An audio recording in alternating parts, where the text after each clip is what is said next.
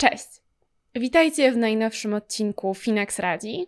Ja nazywam się Klaudia Śpielak i dziś opowiem Wam trochę o polskim systemie emerytalnym, a także zastanowimy się wspólnie, czy obecny wiek emerytalny jest dla nas najlepszym rozwiązaniem. Ale może na początek, żeby, żebyśmy wszyscy byli um, na bieżąco, przypomnę, jak wygląda ta sytuacja w Polsce obecnie. E, w 2012 roku wprowadzona została reforma emerytalna, która miała stopniowo wydłużać wiek emerytalny do 67 lat dla obu płci. Natomiast w październiku 2017 roku e, ta reforma została odwrócona. Polacy mogą e, ponownie przechodzić na emeryturę w wieku 60 lat, jeśli chodzi o kobiety, 65 lat, jeśli chodzi o mężczyzn. No i dlaczego ta kwestia jest dla nas teraz istotna?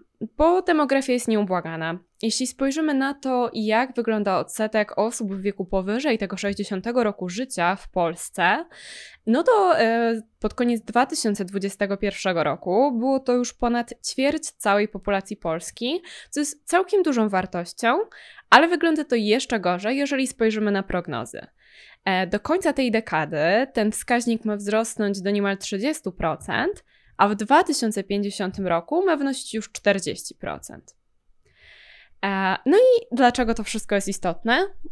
Dlatego, że niższy wiek przekłada się w dużym stopniu na niższe świadczenia emerytalne. E, ja myślę, że nie może to być zaskoczeniem dla nikogo, kto wie, w jaki sposób obliczana jest wysokość naszych emerytur.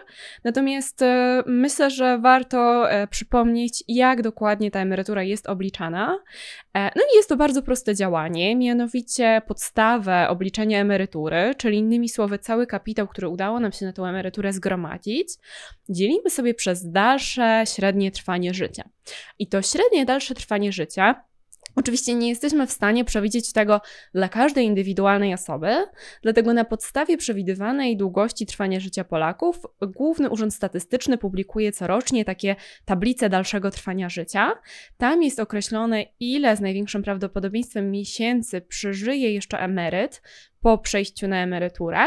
No i na tyle okresów, ile tam wypada, dzielimy sobie tą naszą emeryturę, tak żeby średnio starczyła ona na cały nasz okres życia na emeryturze.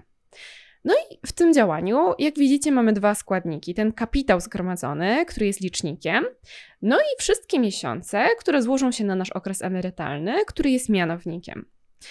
No i jeżeli przechodzimy na emeryturę w niższym wieku, no to siłą rzeczy uda nam się zgromadzić niższy ten kapitał emerytalny, a dodatkowo tym dłużej będziemy pobierać emeryturę, bo sam ten okres emerytury będzie dłuższy. W związku z tym będziemy mieć mniej pieniędzy do podzielenia i więcej okresów, przez które chcemy z tych pieniędzy skorzystać. No a to już w bardzo prosty sposób przekłada się prosto na niższe świadczenia emerytalne. I w takim razie tak to wygląda, jeśli chodzi o pojedyncze osoby, ale jak wygląda cała sytuacja w skali makro? No i żeby Żebym to mogła Wam opowiedzieć, to przedstawię na początek taki jeden kluczowy wskaźnik, który jest bardzo ważny, kiedy mówimy o emeryturach. I tym wskaźnikiem jest stopa zastąpienia, czyli procentowy wskaźnik, który ukazuje stosunek pomiędzy średnim wynagrodzeniem w gospodarce, a przeciętną nowo przyznaną emeryturą. Standardowo uwzględnia się to średnie wynagrodzenie w ostatnim kwartale minionego roku kalendarzowego i porównuje się z nową przyznaną emeryturą w kolejnym roku. W ten sposób, tak w takim dużym uproszczeniu, możemy powiedzieć, ile taki przeciętny Kowalski ze swojej ostatniej pensji dostanie na emeryturze. To ukazuje właśnie stopa zastąpienia wyrażona procentem. Czyli jeżeli ta stopa zastąpienia wynosi 75%, a Kowalski zarabiał przed emeryturą 8 tysięcy na rękę, tutaj mówimy o stopie zastąpienia netto, to też możecie odróżnić stopa zastąpienia netto mówi e, o tym stosunku emerytury w stosunku do tego, co zarabialiśmy na rękę. Stopa zastąpienia brutto mówi o tym, e, ile dostaniemy emerytury w stosunku do naszego poprzedniego wynagrodzenia właśnie brutto. No i jeżeli taki Kowalski na rękę zarabiał e, przed emeryturą 8 tysięcy, a na emeryturze dostanie wymarzone chyba e, w dzisiejszych warunkach 6 tysięcy, to ta stopa zastąpienia wyniosła 75%. E, no i zobaczmy sobie, jak wygląda to w rzeczywistości w skali Polski. Tutaj na tym wykresie możecie sobie zobaczyć, jak to wyglądało w latach 2013-2021, bo tą stopę zastąpienia za rok 2022 jeszcze nie mamy jej oficjalnej, nie zostały opublikowane takie dane. E, no ale jeżeli spojrzycie na ten wykres, to możecie zobaczyć, że 10 lat temu, bo w 2013 roku, taki przeciętny, mm, świeżo upieczony emeryt dostawał e, niewiele ponad połowę swojego poprzedniego wynagrodzenia. I Zastanawiam się, jakie są Wasze pierwsze odczucia, kiedy słyszycie niewiele ponad połowę. Prawdopodobnie zakładam, że wydaje się Wam to nie dużą, nie dużą kwotą, nie dużym ułamkiem. E, natomiast ta, wydaje się już o wiele wyższy, jeżeli spojrzymy na to, jak to się w kolejnych latach potoczyło. E, no i możecie spojrzeć na rok 2020, kiedy ta stopa zastąpienia spadła już do niewiele ponad 42%. E, mamy teraz takie krótkoterminowe odbicie po-covidowe. W 2021 roku ona e, nieznacznie wzrosła, bo do 45 ponad procent. E, natomiast niestety takie odbicie było wyłącznie poprzez nadmiarowe covidowe zgony, które przyczyniły się do tego, że po raz pierwszy od bardzo, bardzo wielu lat spadła średnia długość trwania życia Polaków. E, na szczęście jest to zjawisko wyłącznie krótkoterminowe. Myślę, że wszyscy się z tego cieszymy, że żyjemy, żyjemy e, coraz, coraz dłużej. No ale ten trend jest długoterminowy. Naprawdę żyjemy coraz dłużej, ta długość e, trwania życia się wydłuża, a w związku z tym ta stopa zastąpienia nieuchronnie znowu zacznie spadać, e, bo tak jak e, kiedy społeczeństwo się starzeje, coraz mniej osób może pracować na emerytury coraz większej liczby osób. No dobrze, ale tutaj widzimy jeszcze, jak to wygląda obecnie e, i możemy się zastanowić, ok, ale jak będzie wyglądać to w przyszłości?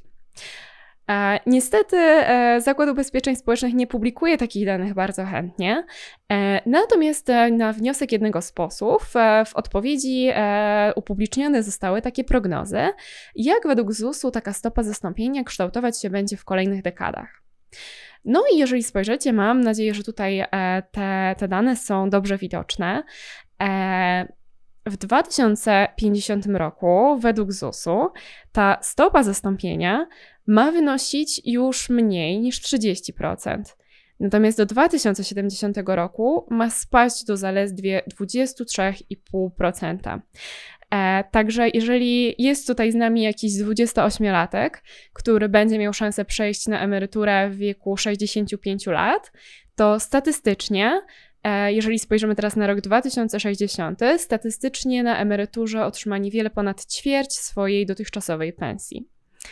Myślę, że może to być dla wielu z Was przerażające, ale zastanówmy się w takim razie, czy to problem, który dotyka tylko Polski, czy jest to może problem globalny? W końcu chyba nie tylko polskie społeczeństwo się starzeje. No i to racja. Starzejąca się populacja to problem większości społeczeństw zachodnich.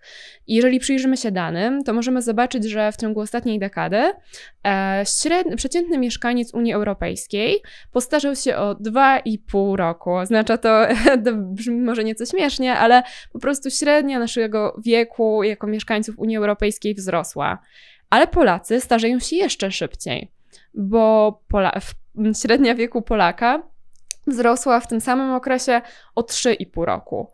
Ale to nadal nie jest jeszcze czołówka, bo możemy spojrzeć na to, jak to wygląda e, w krajach bardziej południowych. W Portugalii to 4,7 roku, w Hiszpanii też ponad 4 lata. E, w Grecji i w ojczyźnie Finax, czyli Słowacji, e, również jest to powyżej 4 lat. Także nie jesteśmy w samej czołówce najszybciej starzejącej się, starzejących się populacji.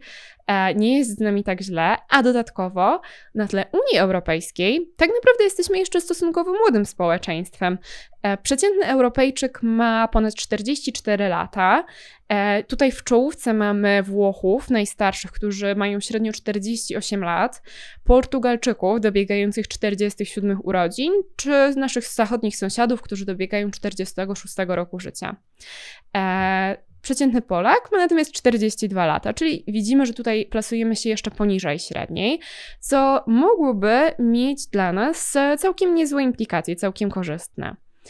Ale jeżeli spojrzymy na nasz system emerytalny, ja z, postanowiłam powołać się na, na to, jakie, do jakich rezultatów e, doszli w badaniu e, Global Pension Index, Mercer, CFA Institute i Monash University.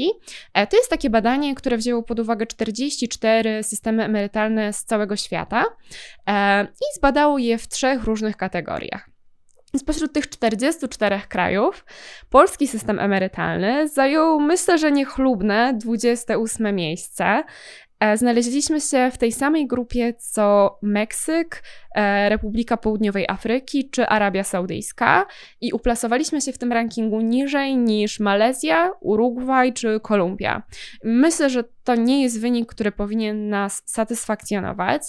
E, najgorzej spośród badanych parametrów, najniższy wynik uzyskaliśmy w kategorii sustainability, czyli długoterminowa stabilność tego systemu. To jest czynnik, który w interpretacji został poddany największej krytyce, jeśli chodzi o e, polski system emerytalny. No i niestety ta słabość naszego systemu emerytalnego przekłada się również na to, jak wyglądają prognozy odnośnie stopy zastąpienia w przyszłości, czyli tego, ile po prostu my, osoby, które teraz pracują, które, dla których ta emerytura e, przyjdzie za 10, 20, 50 lat, ile będziemy otrzymywać na emeryturze w przyszłości, a wyliczenia są niestety bezlitosne. I tutaj możecie zobaczyć, e, jak to wygląda według prognoz OECD. E, w raporcie opublikowanym właśnie przez OECD pod uwagę e, wzięte zostało wzięte zostało e, porównanie e, jak będzie wyglądać ta stopa zastąpienia brutto, czyli tutaj mówimy w stosunku do pensji brutto przed przejściem na emeryturę. Y, jeżeli ktoś w 2020 roku, mieszkaniec danego kraju miał 22 lata, rozpoczął wówczas karierę zawodową, czyli tym samym odprowadzanie składek i kontynuował ją bez przerwy aż do uzyskania wieku emerytalnego, zgodnie z obowiązującą właśnie w 2020 roku legislacją. I tutaj możecie zobaczyć, że niestety, ale znaleźliśmy się na szarym końcu tego zestawienia. Jeżeli chodzi o kraje unijne, wyprzedziliśmy wyłącznie Litwę, Estonię i Irlandię, e, które osiągnęły jeszcze niższe stopy zastąpienia niż my. Nasza prognoza, prognozowana stopa zastąpienia dla, dla takiego, e, dla takiego 22-latka, obecnie 25-latka, wyniosła niewiele ponad 30%. No i niestety o poziomie e, krajów e, Europy Południowo-Zachodniej, myślę, że możemy wyłącznie pomarzyć. Możemy zobaczyć e, po prawej stronie, ja tu nie uwzględniałam, e, nie zapisywałam tych wyników dla wszystkich krajów, bo to trochę się zlewało, ale możecie sobie dla wybranych krajów zobaczyć. Skupiłam się zwłaszcza na krajach Unii Europejskiej i tutaj widzimy Niderlandy niemal 70%, Hiszpania prawie 74%, Włochy, które są najstarszym społeczeństwem w Unii Europejskiej, ponad 70%, 64%. E, no i rekordowa Dania z wynikiem stopy zastąpienia aż 80%. Niestety jest nam do tych wyników bardzo daleko. Jeżeli nic nie zrobimy, to prawdopodobnie nie będzie lepiej. No ale możemy sobie zadać pytanie, dlaczego właściwie zostajemy w tyle za państwami Unii? A Przecież jesteśmy bardzo podobnym społeczeństwem, mamy pewne zalety, jesteśmy młodszym społeczeństwem i nie starzejemy się aż tak szybko, e, więc dlaczego u nas jest aż tak źle?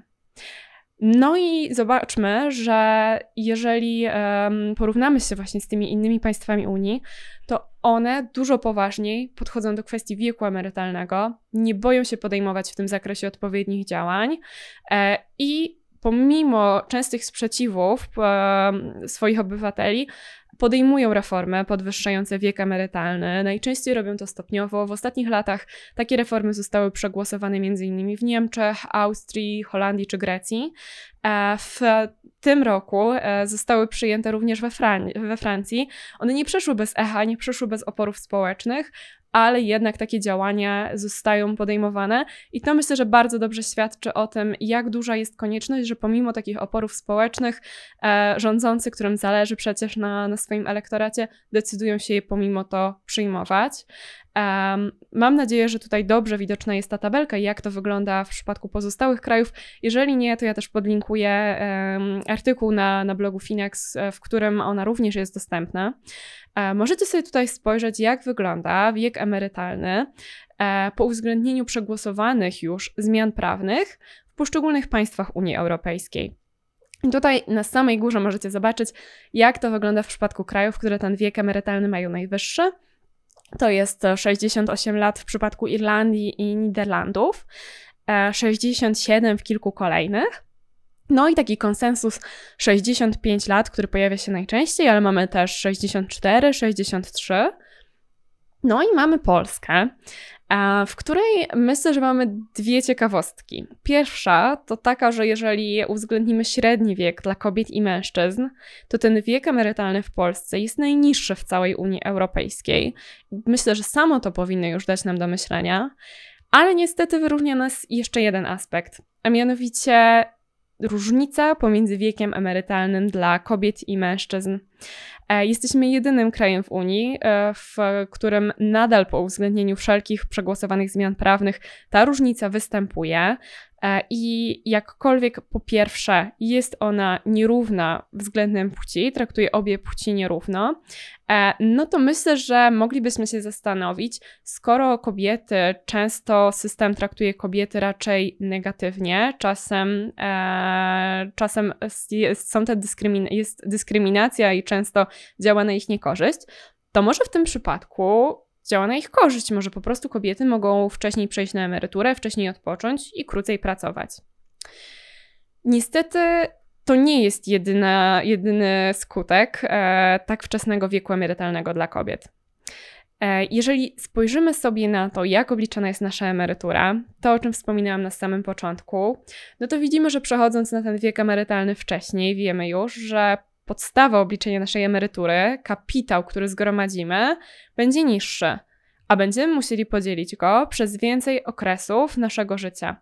Dodatkowo kobiety e, biologicznie żyją dłużej, dlatego to średnie dalsze trwanie życia jest w rzeczywistości, e, jest w rzeczywistości dłuższe. E, no ale możemy sobie zobaczyć, jak to właściwie wygląda, jeśli chodzi o praktykę. Jak wyglądają emerytury kobiet i mężczyzn w naszym kraju. No i jeżeli spojrzymy, jak to wyglądało w 2021 roku, a taki trend jest długoterminowy, to widzimy, że średnio przyznana emerytura dla kobiety wyniosła 2275 zł z groszami, natomiast średnia emerytura przyznana mężczyźnie wyniosła ponad 3443 zł. I to oznacza, że przeciętny świeżo upieczony emeryt zarabia o ponad 50% więcej niż przeciętna świeżo upieczona emerytka. To jest ogromna różnica, e, która wpływa na to, e, w jaki sposób wygląda jakość życia e, emerytek i emerytów na emeryturze.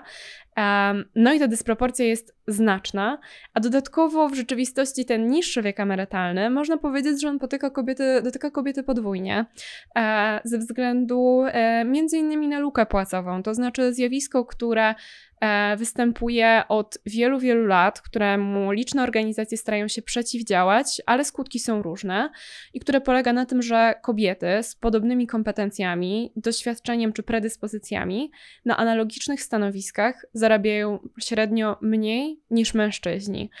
Ze względu na to, te składki, które one odprowadzą przez cały okres swojej kariery do systemu, i tak są już średnio niższe, a dodatkowo tutaj mamy jeszcze ten niższy wiek emerytalny, przez który, e, przez który mm, odkładamy na emeryturę krócej, korzystamy z tych pieniędzy dłużej. A czy warto dłużej oszczędzać? Myślę, że możemy sobie to zobaczyć tutaj na przykładzie takich dwóch koleżanek, Heleny i Ani.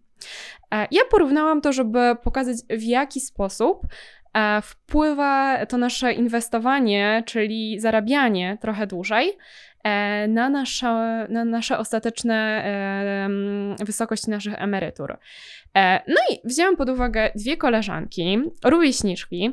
Trochę mam takie uproszczone założenia, ale generalnie myślę, że pozwolą one całkiem nieźle zobrazować, jak działa ten mechanizm, a dodatkowo pewnym sensie to uproszczenie działa jeszcze e, minimalizując trochę to porównanie, dlatego że w rzeczywistości prawdopodobnie z wiekiem e, zarobki tych kobiet coraz bardziej by się zwiększały, więc te ostatnie 5 lat byłoby, e, byłoby jeszcze istotniejsze. No ale sprawdźmy tutaj, jak wygląda ten wpływ e, tych oszczędzania, zarabiania 5 lat dłużej.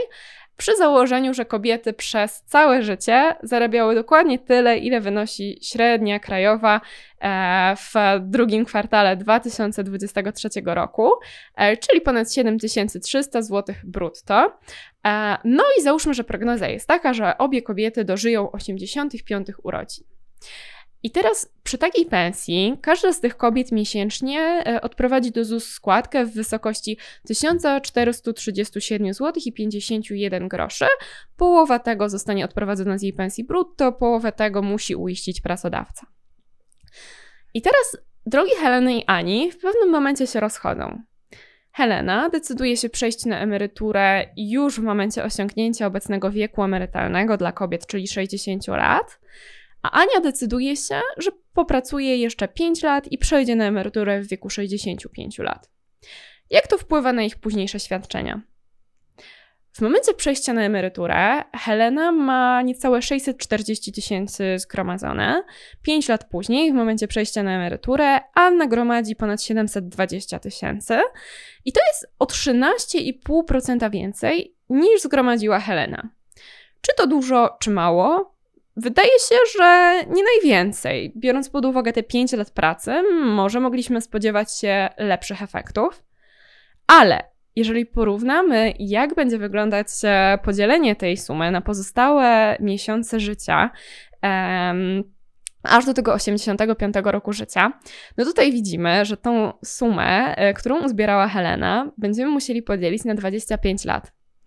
I w tym przypadku taka miesięczna emerytura wyniesie ponad 2100 zł. Ale w przypadku Anny, która uzbierała tylko o 13,5% więcej, ale podzieli ten kapitał, który zgromadziła, na 20 lat, to otrzyma na emeryturze każdego miesiąca o 42% więcej niż Helena, czyli 3018 zł 77 groszy. I myślę, że tutaj bardzo ładnie widać, e, w jaki sposób to, że pracujemy te kilka lat dłużej, e, przechodzimy na emeryturę później, wpływa realnie i w bardzo wysokim stopniu na to, ile otrzymujemy na emeryturze i jak wygląda przez to jakość naszego życia w tych ostatnich latach. A to wszystko, tutaj oczywiście jeszcze wrócę do tego przykładu, e, nie uwzględnia inwestowania. Tutaj wziąłem pod uwagę wyłącznie składki do ZUS-u. Ale bardzo podobnie wygląda to, jeżeli samodzielnie inwestujemy na emeryturę, bo jak myślę, że wszyscy jesteśmy już przekonani, na emeryturę z ZUS-u, dostatnią emeryturę z ZUS-u nie ma co liczyć. E, także jeżeli postanowimy, że będziemy chcieli zadbać o swoją e, emeryturę na własną rękę, inwestując, to możemy porównać, jak będzie wyglądać taka inwestycja, kiedy w grę wejdzie procent składany. Procent składany, czyli nic innego jak odsetki od odsetek. Procent składany to taka zasada, która sprawia, że inwestowane regularnie, nawet niskie kwoty, pozwalają uzbierać naprawdę poważne sumy, ze względu na to, że w każdym kolejnym okresie My będziemy zbierać również odsetki od tych naszych poprzednich odsetek z poprzedniego okresu, więc te nasze zyski nie będą rosły w sposób linearny, taki może bardziej intuicyjny, a w sposób wykładniczy, taki jak widzicie tutaj e, na tych dwóch obrazkach. No i tutaj możecie zobaczyć porównanie, e, jak, wygląda, jak wyglądałoby uzbierany kapitał jeżeli, e, jeżeli ktoś zdecydowałby się oszczędzać na emeryturę przez okres 20 lat, e, na, przepraszam, na emeryturę e, od wieku 23 lat do 60 lub 65 roku życia, przy założeniu, że ta emerytura potrwa 20 lat i ktoś sobie zainwestuje 500 zł miesięcznie w taki portfel 100% akcji. I w tym przypadku, jeżeli ktoś od 23 roku życia będzie inwestować do 60, no to tutaj, jak możecie zobaczyć, zgromadzi niecałe 1 250 tysięcy e, w kwotach realnych. Tutaj już jest po uwzględnieniu inflacji. E, natomiast kolejne 5 lat inwestowania wcale nie przyniesie jakby proporcjonalnej liniowo kwoty, tylko pozwoli dodatkowo pomnożyć te odsetki, które już zaoszczędziliśmy, ten większy kapitał.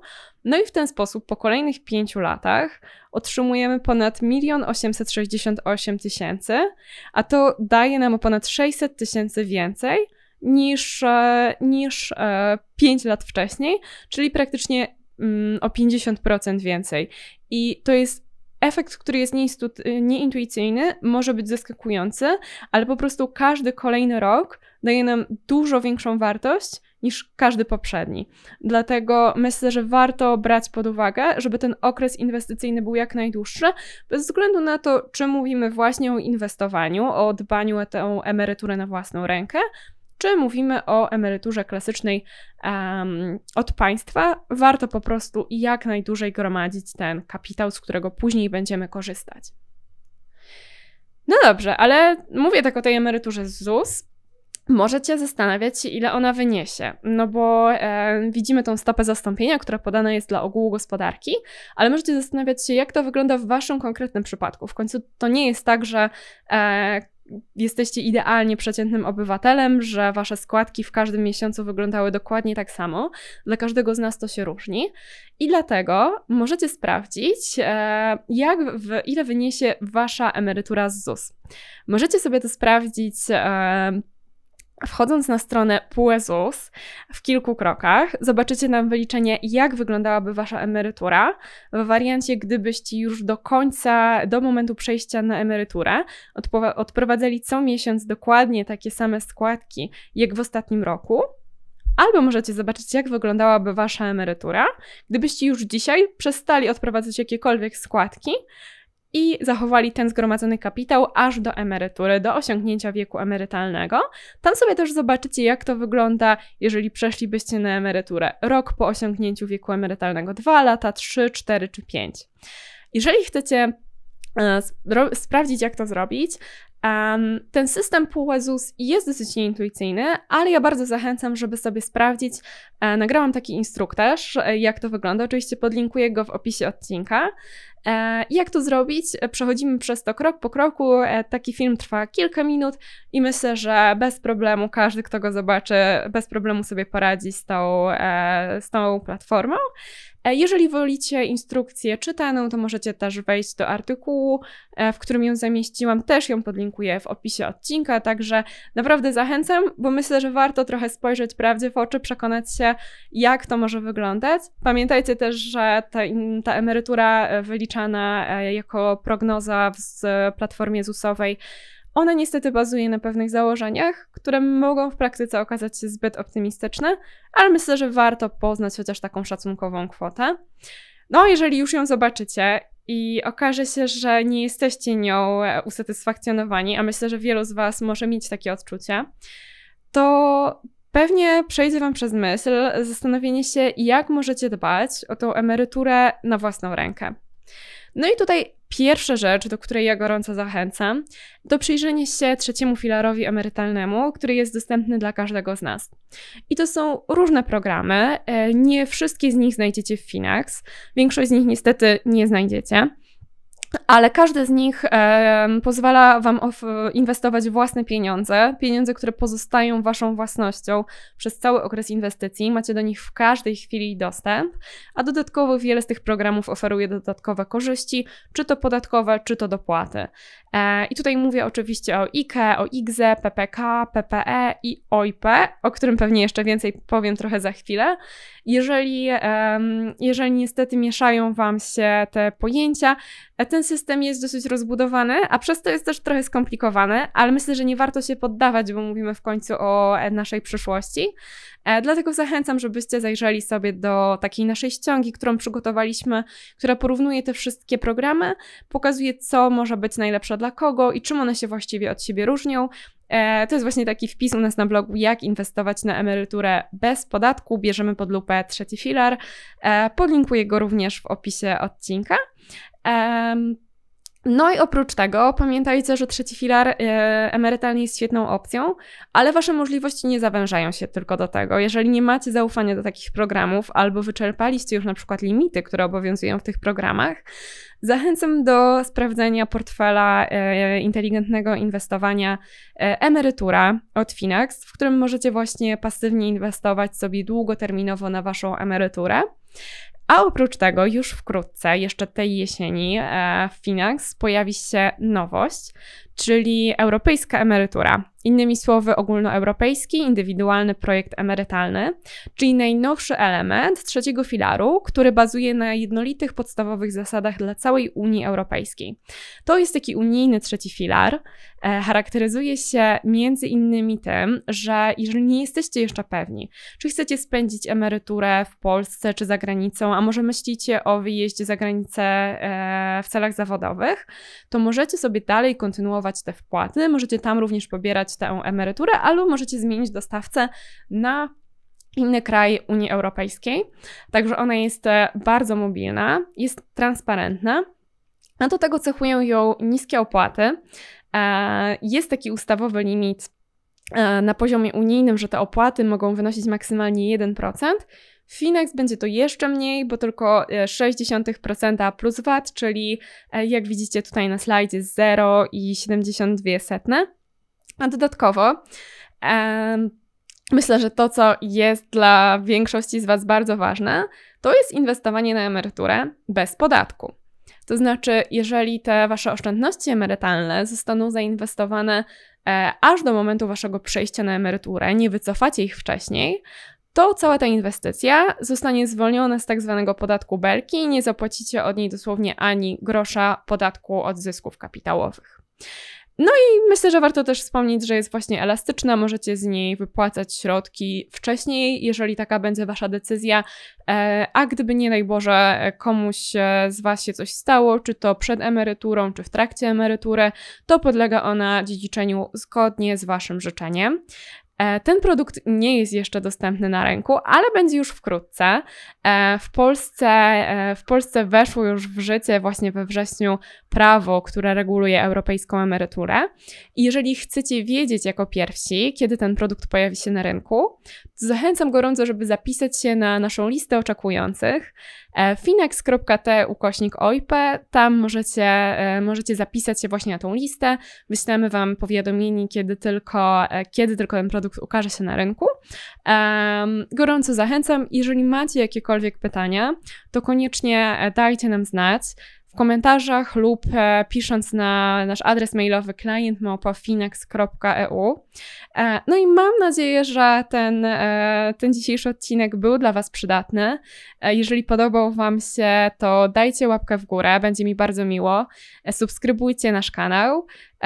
Dziękuję Wam jeszcze raz za uwagę i do zobaczenia w kolejnych odcinkach.